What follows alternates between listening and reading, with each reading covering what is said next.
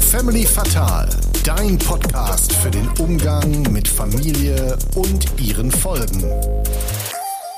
Niemand verarscht Jesus. Hier sind wir wieder, eure Lieblingsbrüder von Family Fatal. Und wenn ich von wir spreche, dann meine ich selbstverständlich noch meinen Bruder. Denn ich mache den ganzen Spaß ja nicht allein, ne, Philo? Ja, guten Tag auch von mir. Philo, du stellst mir am Anfang immer so schöne Fragen. Hast du heute auch wieder eine mitgebracht? Ja, ich würde wie immer starten eigentlich. Wer war zu Gast? Zu Gast war dieses Mal Sarah Wetscherer, Theologin, ordinierte Predikantin, Buchautorin, Podcastlerin und noch vieles mehr. Und mit ihr habe ich ähm, unter anderem über ihr Buch gesprochen, wie Jesus weiß geworden ist. Ja, wie ist er denn weiß geworden? Erzähl doch mal ein bisschen. Ja, Philo, das möchte ich jetzt natürlich noch nicht vorwegnehmen, denn die Leute sollen ja auch den Podcast hören. Ähm, deswegen kann ich dir die Frage leider noch nicht beantworten, da musst du dranbleiben. Ja, guck mal, sagst immer, ich stelle so schöne Fragen, ne, dann kriege ich irgendwie doch keine Antworten.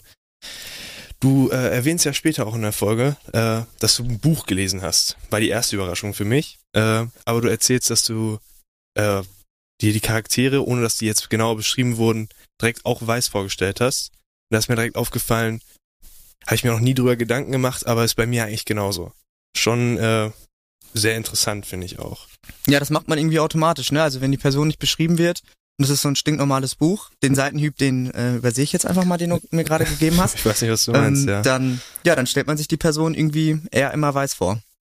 ja. Und weil du gerade noch Buch gesagt hast, ne, auch noch als kleinen Cliffhanger, Cliffhanger ähm, ob Sarah Witscherer ihren Kindern Pippi Langstrumpf vorlesen würde, das erfahrt ihr auch in dieser Folge.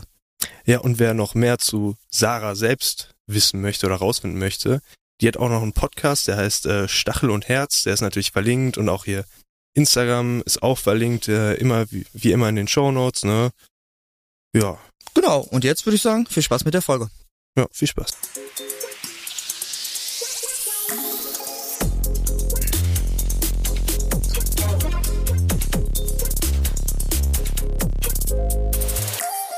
Niemand verarscht Jesus. Herzlich willkommen bei Family Fatal. Heute zu Gast Sarah Witscherer. Hallo.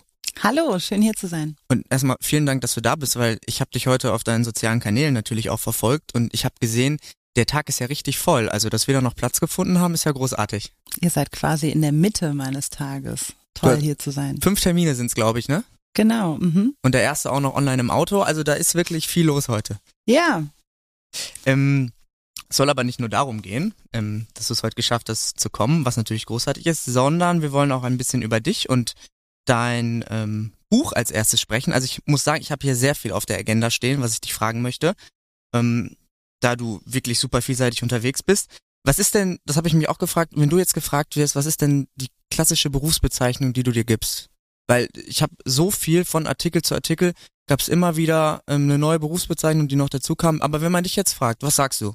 Was machst du? Mensch, nein. das ist tatsächlich interessant. Ähm, also ich mache eigentlich ähm, Bildungsarbeit, Erwachsenenbildung. Das ähm, sage ich eigentlich meistens, weil das beschreibt am besten, was ich tue.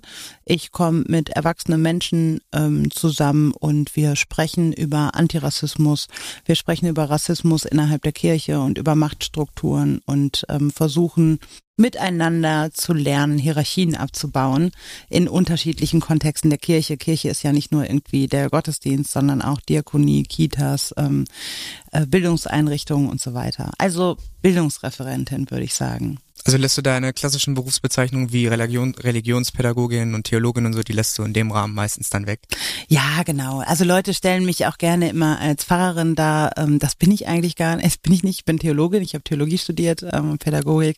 Aber das sind doch alles so Sachen, weißt du irgendwie, was haben wir äh, studiert? Welchen Status haben wir? Wie wichtig sind wir und so? Das ist irgendwie, oder wie unwichtig. Und das ist ja auch schon irgendwie Macht, die wir aufbauen und Hierarchien, die wir schaffen. Das und am Ende solcher Aufzählung weiß niemand, was ich tatsächlich eigentlich mache. Und deswegen mag ich das nicht so. Stört dich das, wenn du sowas liest, wie da steht Pfarrerin? Weil ich höre, oder ich habe es ab und zu schon mal gehört, gerade von bekannteren Personen, dass eigentlich in jedem Artikel steht auch immer irgendwas Falsches. Also Mhm. was dann schlecht recherchiert wurde. Stört dich dann sowas noch, wenn du sowas liest? Nö, ach ich finde das ganz amüsant, weil ähm, ich habe weder ein Vikariat, also es ist sowas wie ein Referendariat für PfarrerInnen gemacht, das dauert zweieinhalb Jahre, ich habe keine zwei Staatsexamen äh, durchlitten und so und plötzlich werde ich überall zur Pfarrerin gemacht, ohne all das irgendwie ähm, durchgemacht haben zu müssen. Von daher finde ich das ganz amüsant, aber ich sage dann natürlich auch immer, weil Pfarrerin sein ist schon in der Kirche so ein hohes Ding.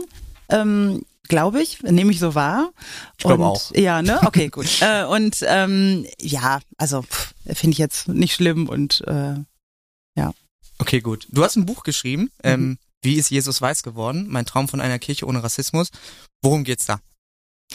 Es geht ähm, im Prinzip darum, äh, wie Rassismus entstanden ist und dass die Kirche einen großen Teil dazu beigetragen hat, dass äh, gerade so zur Kolonialzeit, zur Zeit der Aufklärung, als die Rassenideologie sozusagen ihre Hochphase hatte, dass die Kirche da schon sehr aktiv mit dran beteiligt war, dass Menschen glaubten, dass es Menschenrassen gibt, wo wir heute wissen, es gibt keine biologischen Menschenrassen.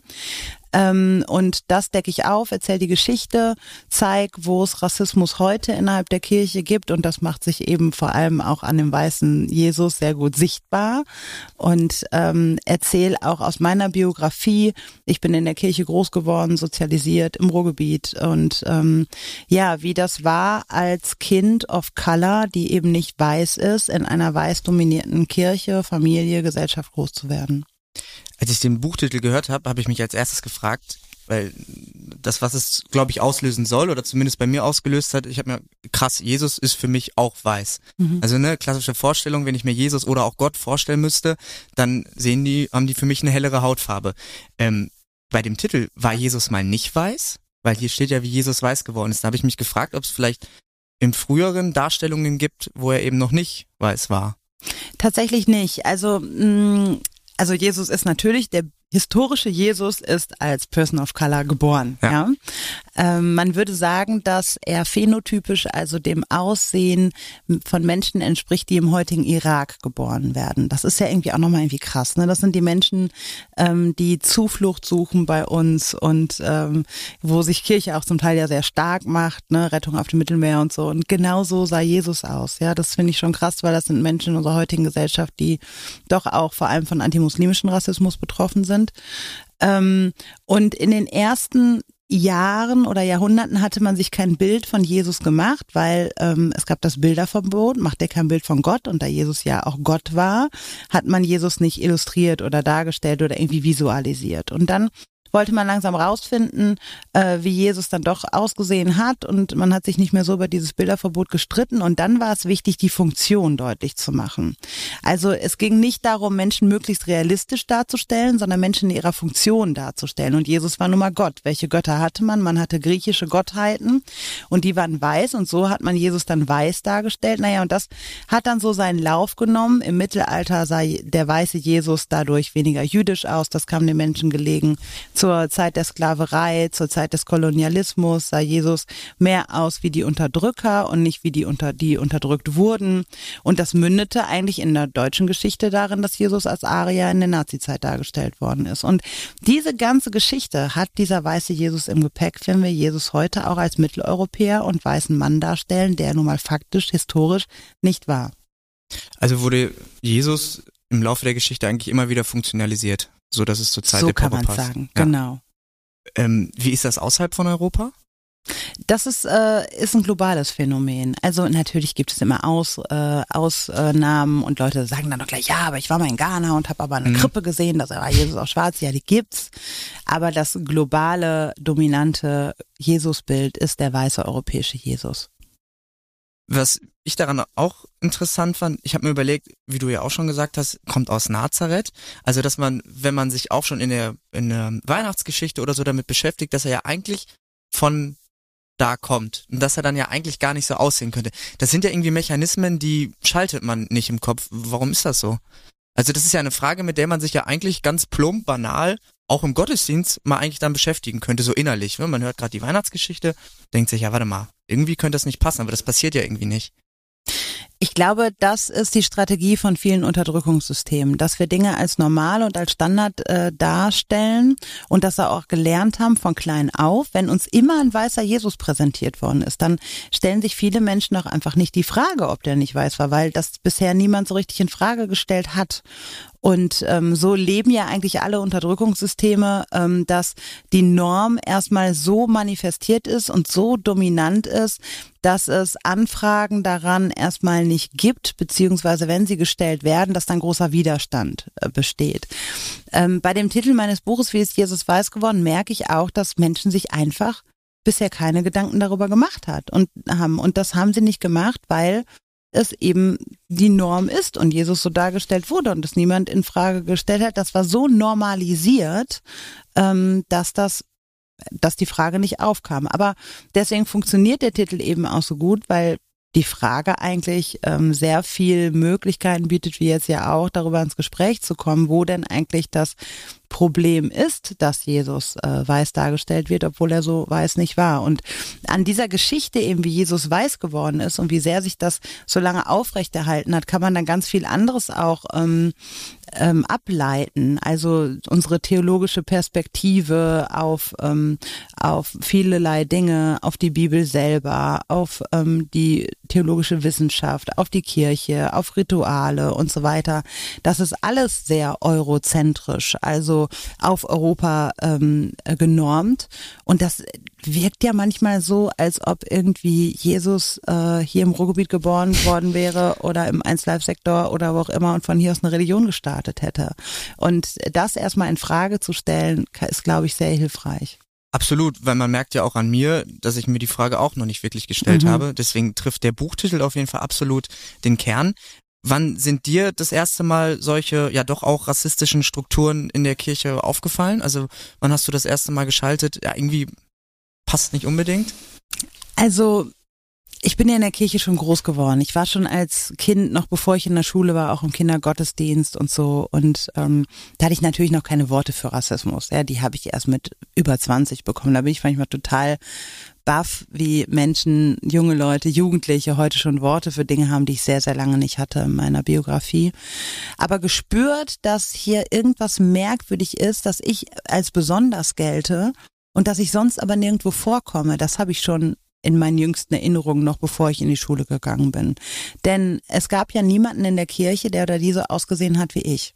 Außer auf Spendenplakaten, ähm, in Fürbittengebeten oder irgendwie bei Kollektenansagen. Und das waren die Menschen, die so aussahen wie ich und der Rest war eben weiß. Das waren die, die ähm, die Wohltaten gemacht haben, die für für die anderen da waren, die geholfen haben. Und ich war, ich sah eher so aus wie die, denen man helfen musste. Hast du, weißt du noch, wie sich das angefühlt hat? Also wenn du sagst, du konntest das mit Worten noch nicht so richtig beschreiben, aber was war das für ein Gefühl? Also tatsächlich habe ich nicht jetzt unter ähm, so einem Rassismus gelitten, dass ich sage, sagen würde, ich hatte da schlechte Gefühle als Kind. Das wäre auch falsch. Ich bin eigentlich äh, sehr geliebt und ähm, sehr gewertschätzt groß geworden. Aber es war schon was, dass ich was Besonderes war. So. Ähm, aber als Kind oder als Mensch generell, glaube ich, willst du nicht unbedingt was Besonderes sein. Du willst schon besonders geliebt werden, das schon, aber vor allem willst du dazugehören.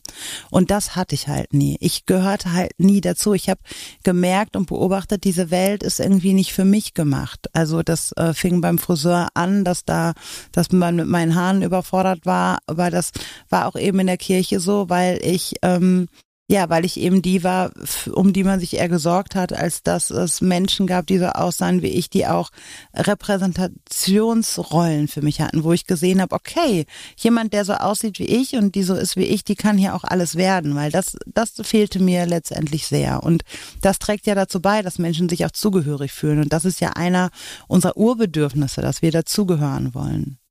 Aber war das für, das, bist du dadurch nicht irgendwie unlieber in die Kirche gegangen oder zum Friseur, weil kann ja immer, wenn du sagst, du fühlst dich da dann nicht so zugehörig und gerade bei den Haaren und so stimmt das ja auch, ähm, dann kriegt man vielleicht noch einen gar nicht böse gewollten Spruch irgendwie vom Friseur, der irgendwie die Haare kommentiert, wo man sich denkt, da hättest du dir auch sparen können. Also bist du dadurch nicht so gern dann in die Kirche gegangen oder zum Friseur oder war das nicht so ein Problem? Nee, das nicht. Aber schon alles auch mit einem komischen Gefühl. Also die Menschen, ich bin so am Stadtrand von Oberhausen groß geworden. Ne? Die Menschen, die waren schon alle total lieb zu mir, weil wir in so einem kleinen in so einem kleinen Vorort zwischen Essen und Oberhausen eigentlich groß geworden sind. Die waren alle sehr zugewandt und freundlich. Von daher bin ich nirgendwo nicht gerne hingegangen. Ich bin gerne in die Kirche gegangen. Die Kindergottesdienst hat mein eigener Opa gehalten. ähm, ich bin gern zum Friseur gegangen. Ähm, aber ich habe halt schon auch, ich habe mich dann in den Situationen tatsächlich, ähm, also gerade beim Friseur nicht so gut gefühlt, weil ich halt nicht alles machen konnte, weil diese Besonderheit gerade beim Friseur doch sehr herausgestochen worden ist. Wie, ach, wie viel Locken und oh, so dick dickes Haar und hätten wir auch so gerne, aber andererseits wissen wir auch nicht so richtig, wie wir damit jetzt umgehen sollen. Ja, das, das stimmt.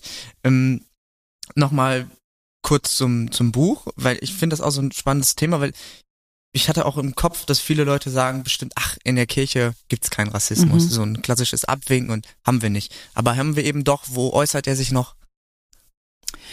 Also, ähm, in der Kirche, vor allem wenn man sich mal umschaut, unsere Gesellschaft, wir haben 43 Prozent Migrationsanteil bei allen Kindern unter sieben Jahren und 26 Prozent bei allen Erwachsenen. Ähm, und diese Prozentzahlen, sage ich mal, die sieht man in der Kirche nirgendwo. Ähm, die die Menschen, die mir in der Kirche begegnen, sind ganz anders als Menschen, die mir begegnen, wenn ich jetzt durch die Bochumer Innenstadt laufe. Äh, da gibt's ein, da gibt's eine große Kluft dazwischen und das hat einen Grund. Das hat eben den Grund, dass es keine Repräsentationsfiguren in der Kirche gibt, dass ähm, es vor allem eine Norm gibt, ähm, die, wie wir es schon immer so gemacht haben, die sehr dominant ist und ähm, sehr unangreifbar in der Mitte ähm, unserer Kirche steht. Das spricht natürlich niemand aus, weil wir wollen irgendwie auch möglichst innovativ sein und so. Aber dennoch ist da eine Norm, die sehr, sehr starr ist und das verwundert auch nicht, weil das eine sehr alte Institution ist. Jetzt mehr Kirche natürlich im Jahr 2023 und auch schon seit ein paar Jahren. Wir haben äh, schwindende Mitgliedszahlen. Ähm, wir äh, müssen uns über vieles Gedanken machen, über das wir uns vor 20 Jahren noch nicht so viel Gedanken machen mussten. Wir verlieren an Relevanz in unserer Gesellschaft. Ähm, und da stellt sich jetzt manchmal so die Frage, ich würde sagen, dass wir uns viel mehr mit Rassismuskritik auseinandersetzen sollten, nicht nur, weil wir so rassismuskritisch und sensibel sein wollen, sondern allein aus betriebswirtschaftlichen Gründen macht das schon Sinn. Wenn ich mir eben die Zahlen der Migrationsanteile unserer Gesellschaft angucke, unsere, äh, unseren demografischen Wandel, ähm, die Vielfalt und Diversität in unserer Gesellschaft und wenn ich mir, wenn ich da neben die Kirche lege, dann ist klar, dass wir ein offensichtliches Problem haben und darüber müssen wir sprechen. Denn anders äh, würden wir eben auch betriebswirtschaftlich nicht überleben, weil das wird sich ja noch noch mehr vervielfältigen in unserer Gesellschaft. Kirche soll ja auch ein Ort für alle sein. Wie kann denn so, ein expliz so eine explizite Auseinandersetzung aussehen? Naja, indem man sich mal anschaut, ähm, was für ein exklusiver Club wir teilweise sind. Ähm, wie sind so die Zugangsvoraussetzungen für Studiengänge, zum Beispiel für Theologie? Es gibt keine Voraussetzungen. Äh, man kann, glaube ich, mit jedem NC Theologie studieren, aber äh, man muss ähm, drei tote Sprachen lernen, man muss durch zwei theologische Examina, man muss ein Vikariat machen, was relativ schlecht bezahlt wird. Also das ist ein sehr langes Studium, ähm, wo schon sehr deutlich gezeigt wird, wir wollen eigentlich doch nur Menschen, die aus einer bestimmten sozialen Herkunft kommen und die sind meistens weiß und ähm, und ähm, alles andere an Vielfalt hat da kaum Chance. Ähm, offensichtlich ist es nicht so, weil die Türen stehen offen und jeder und jeder kann es machen und studieren. Und das ist ja auch nur ein Studiengang, aber der wird auch, das haben wir gerade am Anfang schon festgestellt, sehr glorifiziert. Das ist eine ganz besondere Rolle, Pfarrerin zu sein. Ähm, und das sind halt die Menschen auch, die mehrheitlich unsere Kirche mitgestalten. Und auch die ehrenamtlichen Menschen, die sind halt, die kommen aus einer bestimmten sozialen Klasse. Ähm, das ist so obere Mittelschicht und ähm, die gestalten natürlich Räume für obere Mittelschicht. Und, ähm, und das sind meistens weiße Menschen auch. Und das zeigt schon, dass wir ein Problem haben, weil wir teilweise gar nicht wissen, wie Vielfalt funktioniert, weil wir sie nicht in unseren eigenen Reihen verortet haben. Und das kann ein Schritt sein, sich mal theoretisch damit auseinanderzusetzen, wie sind wir eigentlich dahin gekommen, so ein Closed Shop zu werden ähm, sich selbstkritisch unter die Lupe zu nehmen, sich mit der Geschichte auseinanderzusetzen. Es hat ja Gründe, dass wir so geworden sind. Und äh, dann zu schauen, okay, wie können wir Barrieren tatsächlich abbauen, damit sich wirklich alle willkommen fühlen. Denn den meisten Menschen in der Kirche, denen unterstelle ich jetzt mal, dass sie das wollen. Die wollen Kirche für alle sein, die wollen offen sein, die wollen kein exklusiver Club sein. Aber der nächste Schritt, sich selbst auch kritisch in den Blick zu nehmen, ist, glaube ich, der fällt uns, glaube ich, generell schwer, gerade wenn wir in der Kirche sind ähm, und uns auch, ja, und auch irgendwie Kirche zu einem Ort gestalten wollen und ja auch viel Gutes tun. Kirche macht ja auch viel Gutes. Dann ist es noch mal mehr auch schwierig, sich, glaube ich, selbstkritisch in den Blick zu nehmen. Aber das müsste, glaube ich, passieren umso wichtiger, dass du es machst. Dein Buch ist ja, glaube ich, auch das erste, was sich mit diesem Thema auseinandersetzt, mhm. ne? also mit Kirche und Rassismus. Und es sind ja auch strukturell verankerte Dinge, die gerade auch mir, weil ich halt super privilegiert bin, die fallen mir ja nicht auf. Mhm. Deswegen ist es, glaube ich, umso wichtiger, dass man eben auch erstmal darauf aufmerksam gemacht wird. Ja, und dennoch ist die Bibel antirassistisch und eigentlich ja ein tolles Buch. Ja, und das finde ich auch faszinierend eigentlich, dass die Kirche es geschafft hat, sich so weit von ihrem Ursprung zu distanzieren. Das ist ja, wenn man sich das anschaut, ne, irgendwie Gott ist schon im ersten Testament immer an der Seite derer, die unterdrückt werden. Ja, befreit das Volk, ist eine befreiende Kraft.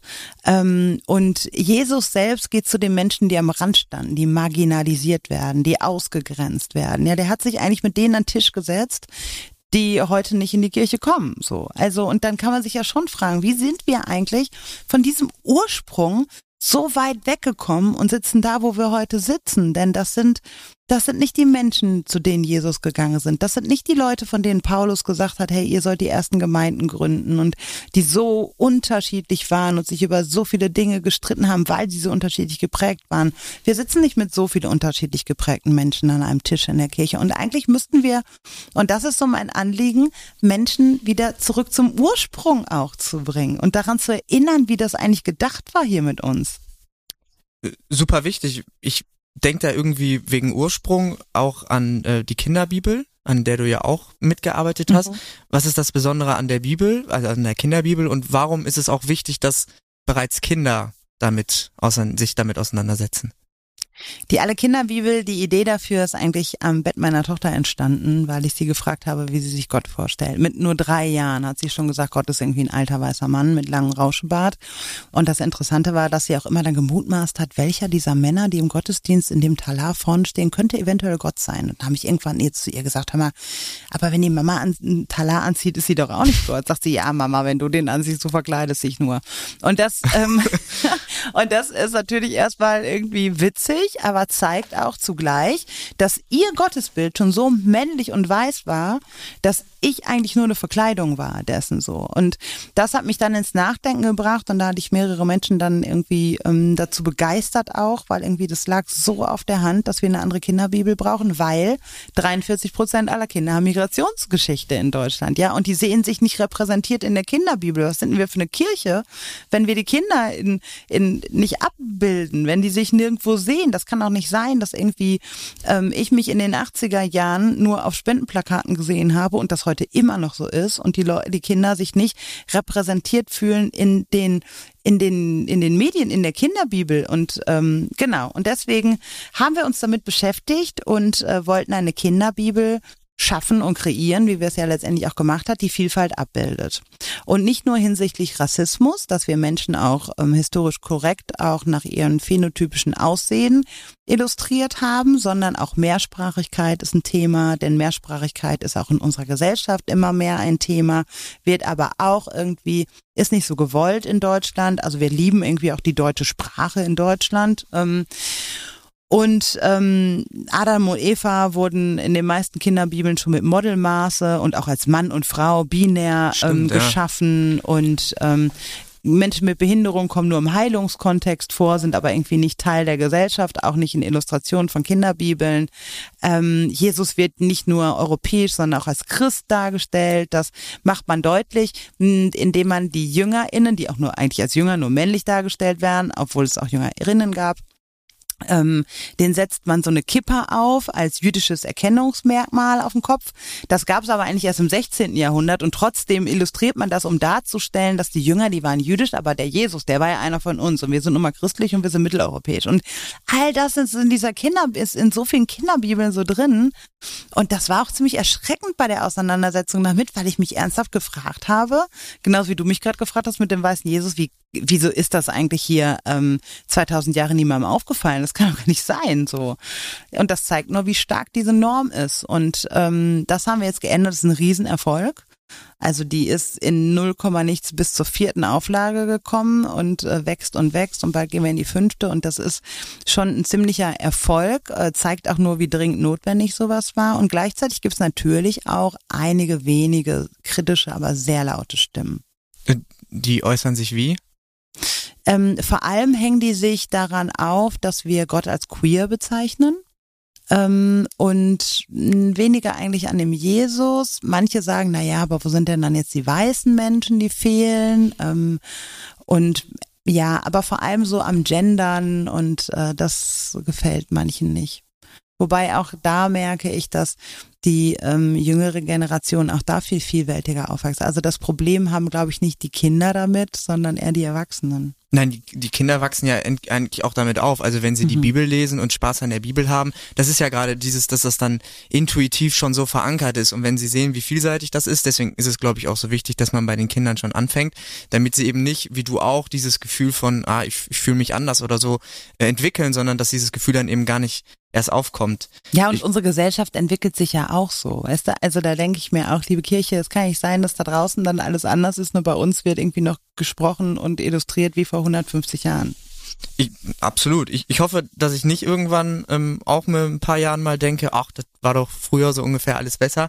Ähm, weil ich mir auch immer denke, das muss man ja auch alles im geschichtlichen Kontext sehen. Also das, was wir auch zum Eingang gesagt haben mit, ähm, wie ist Jesus weiß geworden, wenn man sich die verschiedenen geschichtlichen Epochen anguckt, dann war Jesus oder ne, es wurde immer alles ein bisschen anders dargestellt und jetzt wird es wieder in meinen Augen besser dargestellt.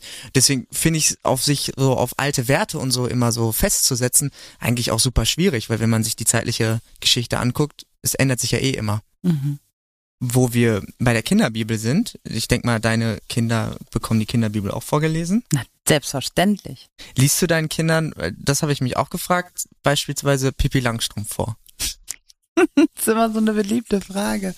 Da bin ich immer sehr vorsichtig, was ich jetzt darauf antworte, weil ich möchte niemandem auf dieser Welt Pipi Langstrumpf verbieten, ja? Also könnt ihr alle gerne weiterlesen, aber man sollte sich über ein paar Dinge bewusst sein, was man da tut. Ähm, ich weiß aber auch aus Erfahrung, dass die, dass die Gemüter sehr hoch aufkochen. Auch selbst wenn ich sage, ihr könnt weiter Pipi Langstrumpf lesen, dann hören jetzt Menschen eher ich möchte nicht, dass sie Pipi Langstrumpf lesen. Also, ich sag mal so. Mir ist klar, dass ich meinen Kindern Pipi Langstrumpf nicht, ähm, nicht nicht zeigen kann. Dennoch haben wir sie zu Hause nicht. Und äh, meine Kinder wissen, warum wir sie nicht haben und warum Mama das nicht vorliest.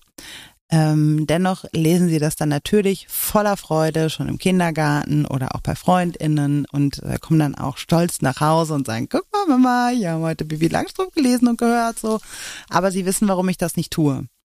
Ähm, und das ist mir wichtig, denn ähm, wir leben in einer diversen Gesellschaft und mir ist es wichtig, mehrere Perspektiven sichtbar zu machen. Das heißt nicht, dass eine Perspektive nicht mehr gehört werden darf, aber in einer Migrationsgesellschaft sitzen jetzt nun mal mehrere Menschen am Tisch und die haben unterschiedliche Perspektiven, auch auf Pippi Langstrumpf. Und in diesem Bewusstsein möchte ich meine Kinder erziehen und in diesem Bewusstsein sollten wir auch als Gesellschaft zusammenkommen, ohne uns gleich zu streiten, ohne zu sagen, na, du bist aber, du bist aber blöd, weil du liest Pippi Langstrumpf vor oder und so weiter. Ich habe auch Pippi Langstrumpf als Kind gelesen. Ich fand es auch als Kind nicht ähm, also es hat mir insofern nicht, ja, ich will nicht sagen, es hat mir nicht geschadet und ich fand sie, also ich fand es natürlich komisch, dass ähm, Pipis Papa glorifiziert wurde, während er über Menschen herrschte, die eher so aussahen wie mein ähm, biologischer Vater. Das war natürlich komisch und dass da schon wieder Menschen, die mir auch ähnlich sehen. Ähm, nun bin ich nicht ganz so äh, schwarz, aber dennoch ja äh, meine Vorfahren und Vorfahrinnen ähm, und ähm, dass die so repräsentiert werden, dass sie unterdrückt werden oder dass sie belustigt werden oder ähm, nicht richtig sprechen können oder irgendwie mit Baströckchen rumlaufen oder so. Natürlich fand ich das komisch und fand äh, das irritierend als Kind. Und ähm, und ja, und genau darüber müssen wir uns Gedanken machen, dass das auch Kinder und nicht wenig Kinder betreffen könnte. Und dass die Intention dahinter koloniales Denken war. Und das nicht nur in der einen Geschichte, sondern das zieht sich durch. Und ähm, sowas müssen wir als ähm, vielfältige Gesellschaft aushalten können, dass wir über sowas auch sprechen, auch wenn wir lange Zeit nicht darüber gesprochen haben. Und so handhabe ich das eigentlich auch mit meinen Kindern. Also war natürlich eine leicht provokante Frage, aber ich höre daraus, man kann es natürlich lesen, aber es ist vor allem wichtig, dass man weiß, was man da liest, ne? Und vielleicht dann sogar auch mit dem Kind noch drüber spricht. Weil eine ja. schöne Geschichte ist es ja, also es wäre sie ja nicht so beliebt, ist es ja trotzdem.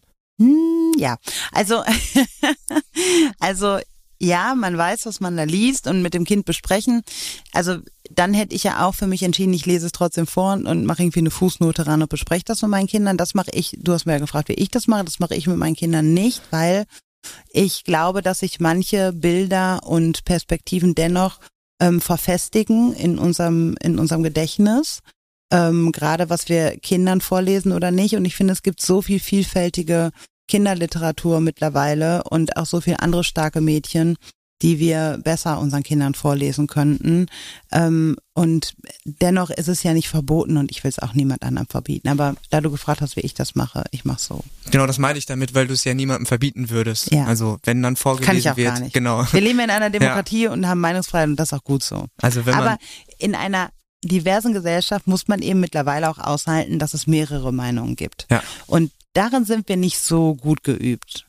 Nee, ich finde, das äußert sich auch immer darin sehr stark, dass das sofort super emotional wird. Mhm. Also bei so einem einfachen Ding wie einem Kinderbuch mhm. ähm, wird, wird man, fühlt man sich oft, also die Menschen dann, ich persönlich jetzt nicht vom Gefühl, aber fühlen sich dann persönlich angegriffen und es kriegt so eine Emotionalität rein, mit der man dann ja nicht mehr gut argumentieren kann. Hast du eine Idee, wie man die rausnehmen kann?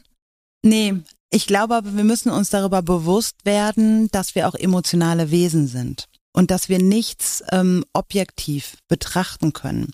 Das ist ja auch sowas, was wir ähm, was, was auch ein Erbe aus der Kolonialzeit ist, dass wir äh, meinen, wir könnten alles verwissenschaftlichen und gleichzeitig können wir auch alles objektiv sehen. Das können wir aber nicht, weil wir alle Geschichten in uns tragen. Und Pippi Langstrumpf ist so ein Beispiel darüber, dass auch da Emotionalität eine Rolle spielt. Und das merkt man, wie solche Debatten dann, bei Winnetou hat das genauso funktioniert, ja. ähm, dann so hochkochen, weil wir glauben, wir reden kognitiv und objektiv aber das sind wir gar nicht, weil wir sind total subjektiv und haben unsere emotionalen Erinnerungen daran. Bei Pippi Langstrumpf beispielsweise, die emotionale Erinnerung ähm, ich habe das gelesen und da saß ich vielleicht mit meiner Mama und einer Wolldecke und einem Kakao in der Hand auf der Couch. Das ist eine emotionale, schöne Erinnerung an meine Kindheit. Und gleichzeitig hat meine Mama mir von diesem starken Mädchen Pippi vorgelesen. Und die fand ich so toll und so lustig und so weiter. Das ist ja was viel emotionaleres als, naja, hat mir ja auch nicht geschadet. Und kann man den einen Band nicht weglassen von dem Papa und dann ist gut. Oder man sagt nicht mehr das N-Wort, man sagt jetzt Südseekönig und so weiter. Damit ist es aber nicht getan, weil die Geschichte bleibt dieselbe. Und ähm, das können aber Menschen häufig gar nicht so distanziert objektiv betrachten, weil es das nicht ist, weil es diese subjektive emotionale ähm, Biografie auch mit Pippi Langstrumpf gibt. Und darüber müssen wir uns, glaube ich, im Klaren werden. Und wenn wir uns darüber im Klaren werden, können wir uns vielleicht ganz anders darüber unterhalten ähm, und nochmal auch überhaupt dahin kommen, dass wir uns die Sachlage hinter den Emotionen anschauen. Aber zuerst müssen wir uns durch all die Emotionen durchkämpfen.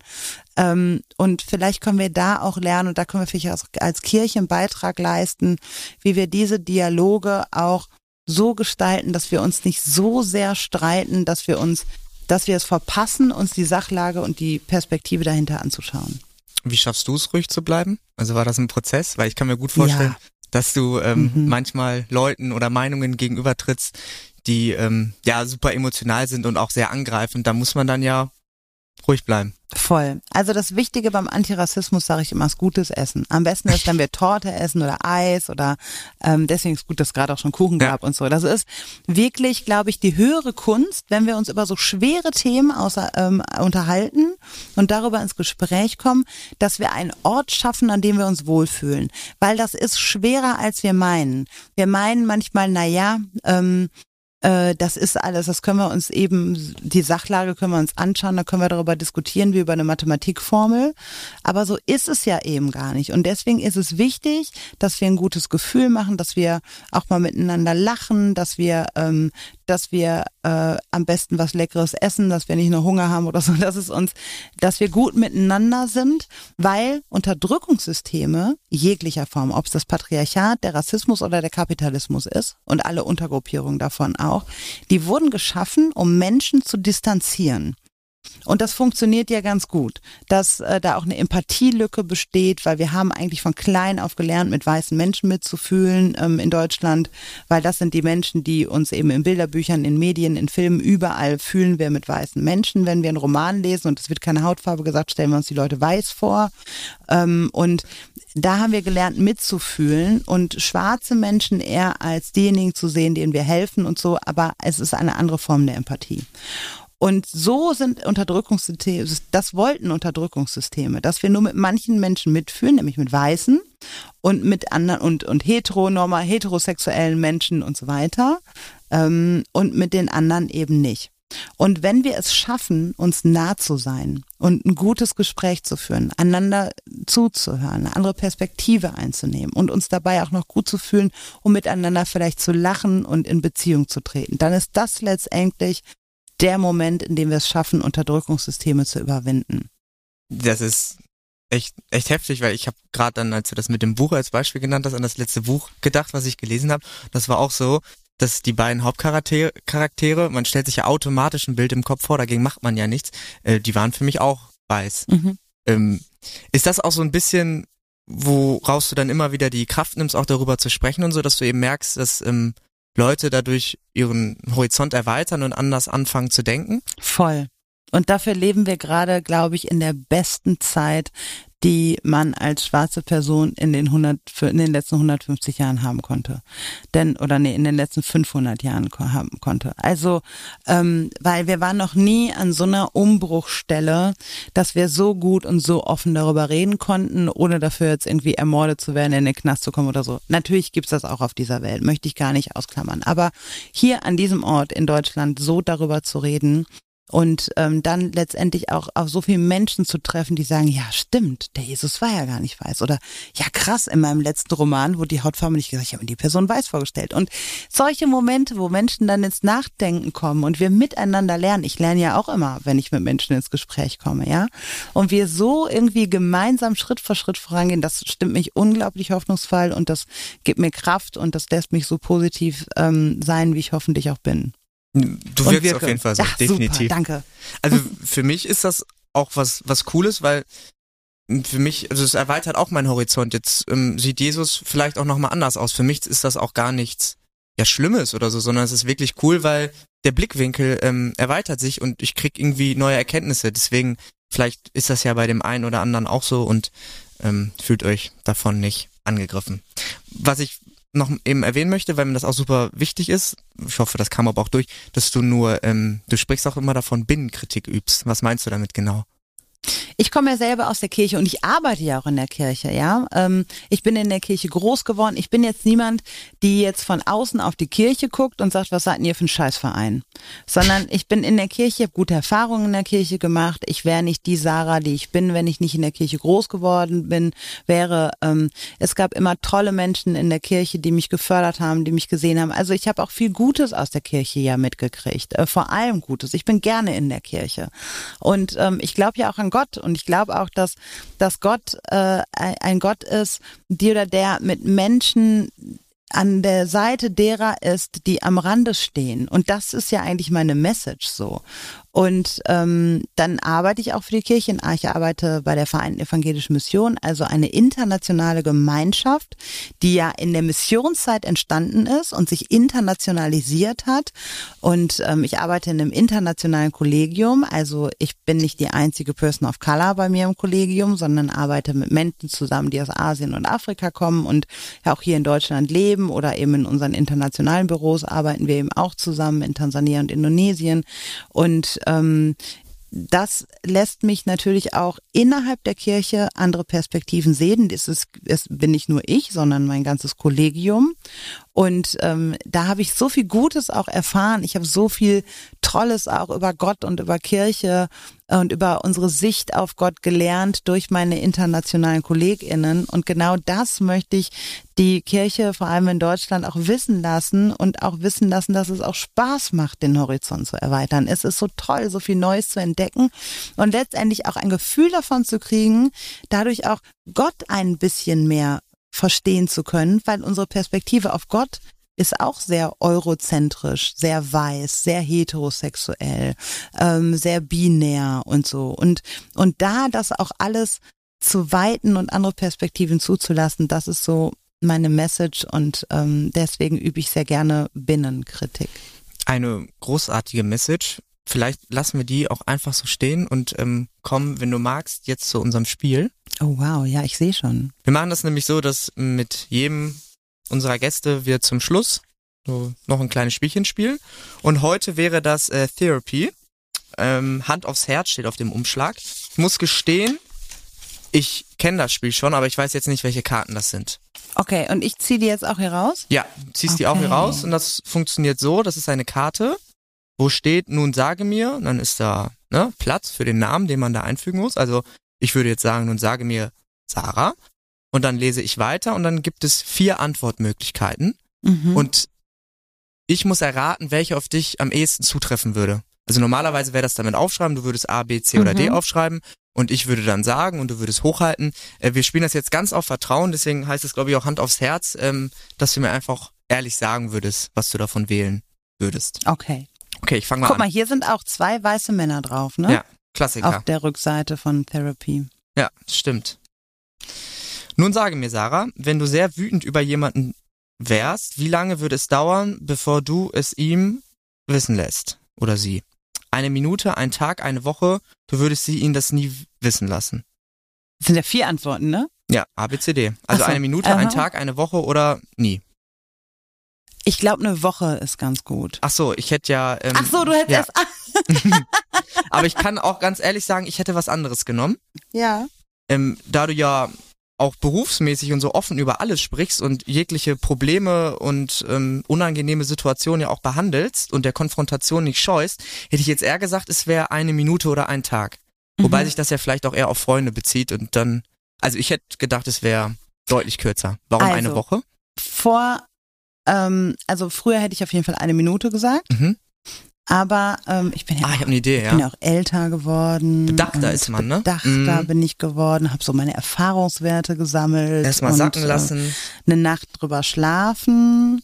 Und tatsächlich, glaube ich, ist auch, mittlerweile bin ich auch Freundin davon, vielleicht auch sieben Nächte drüber zu schlafen, weil ich weiß, auch nächste Woche dreht sich diese Welt noch weiter. Ähm, nie sagen finde ich nie gut. Ähm, aber ähm, nach einer Woche habe ich vielleicht mich so gesammelt, dass es strategisch auch nachhaltig klüger ist und wir gemeinsam weiterkommen, wenn sich mein Gemüt etwas beruhigt hat. Das ist ein sehr guter Punkt, an den habe ich gar nicht gedacht gerade. Hm. Das ist ja oft sinnvoll, dass man erstmal eine Nacht drüber schläft und dann die Gedanken sammelt und nicht im Impuls heraus Ja. ähm, die Konfrontation sucht. Okay. Ja, dann ähm, wärst du dran. Okay, ich habe hier nur eins, wo ABC draufsteht. Ich nehme das mal, ja? Bei den anderen nicht? Bei den anderen stehen so andere Sachen drauf. Ähm, ja, doch, warte mal. Also, mhm, nee, ich nehme das. Darf Ja. ich mir aussuchen, welches ich nehme? Ja, klar. Okay. Nun sage mir, Hugo, glaubst du, dein größtes Talent liegt im A. Umgang mit Leuten, B. Ideen haben oder C. Erreichen physischer Ziele? Oh. Ja. Was glaubst du? Ich glaube, Ideen haben.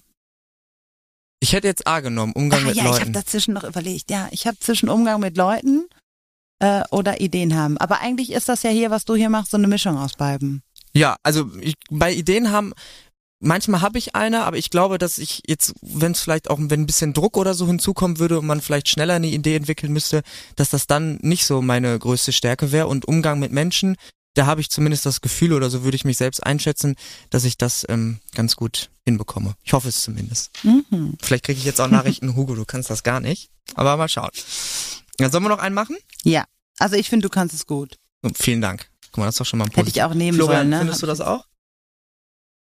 Ja. okay, gut.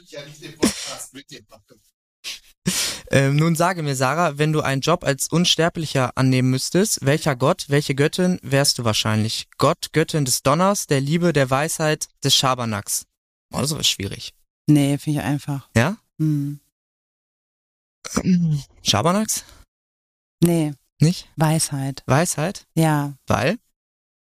Boah, ich finde so alte, weise Menschen ziemlich beeindruckend. Meistens sind die alt, weil und das ist auch so ein bisschen so in unserer europäischen Gesellschaft, also das finde ich aus anderen Kulturen sehr schön auch, dass alte Menschen sehr geehrt werden. Das ist so ein bisschen in unserem ähm, jungen, schnelllebigen, individualistischen Leben in Europa uns abhanden gekommen. Und das finde ich schon, das finde ich sehr, sehr schade, weil wir von sehr alten Menschen, glaube ich, sehr, sehr viel lernen können. Die sind halt einfach auch schon länger auf dieser Erde und haben mehr Erfahrungswerte. Und ähm, selbst wenn die vielleicht akademisch nicht so gut gebildet sind oder in unserem Verständnis nicht so gut gebildet sind, ähm, doch drücken die meistens Weisheit aus. Und deswegen finde ich Weisheit ganz cool. Das hast du wieder super schön gesagt. Eigentlich hast du in dieser ganzen Podcast-Folge so viele wichtige und richtige Dinge gesagt. Da könnte man einfach die Ausschnitte rausnehmen, traurige Musik hinterlegen und dann hätte man so ein richtig schönes, schönes Video. Traurige Musik? Ja, das Hä, so schöne- bedenkliche. Also ja, so vielleicht eher schöne bedacht. Musik. Ja, also ich, ich wollte jetzt kein, ich hätte, ich hätte kein Deutschrap darunter gepfeffert. Aber Alles, so, was du sagst, ist so traurig.